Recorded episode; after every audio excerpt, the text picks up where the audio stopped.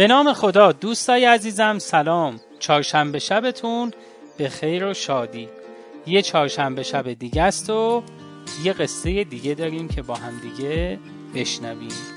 پس بریم سراغ قصه این هفته با نام پند لغمان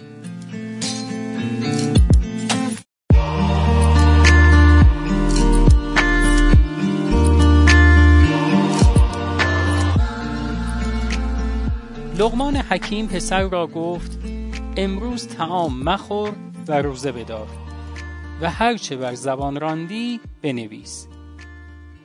شب هنگام همه آنچه را که نوشتی برای من بخوان. آنگاه روزت را بکشا و تعام بخور. شب هنگام پسر هرچه نوشته بود خواند. دیر وقت شد و نتوانست غذایی بخورد.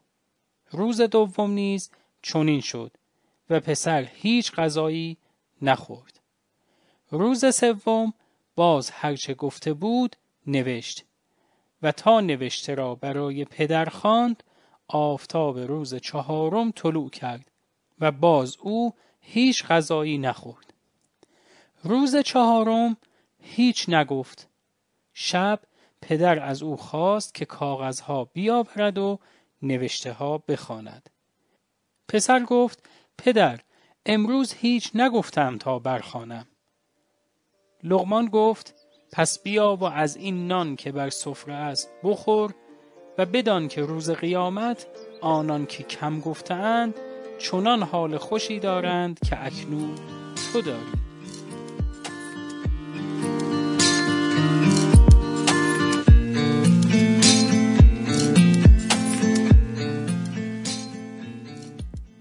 خب دوستای عزیزم این هم از داستان این هفتمون دوستای خوبم اگه یه موقع یه سری لغت های مشکل توی داستان بود اینها رو می‌تونید از بزرگترها بپرسید و کلمات جدید یاد بگیرید.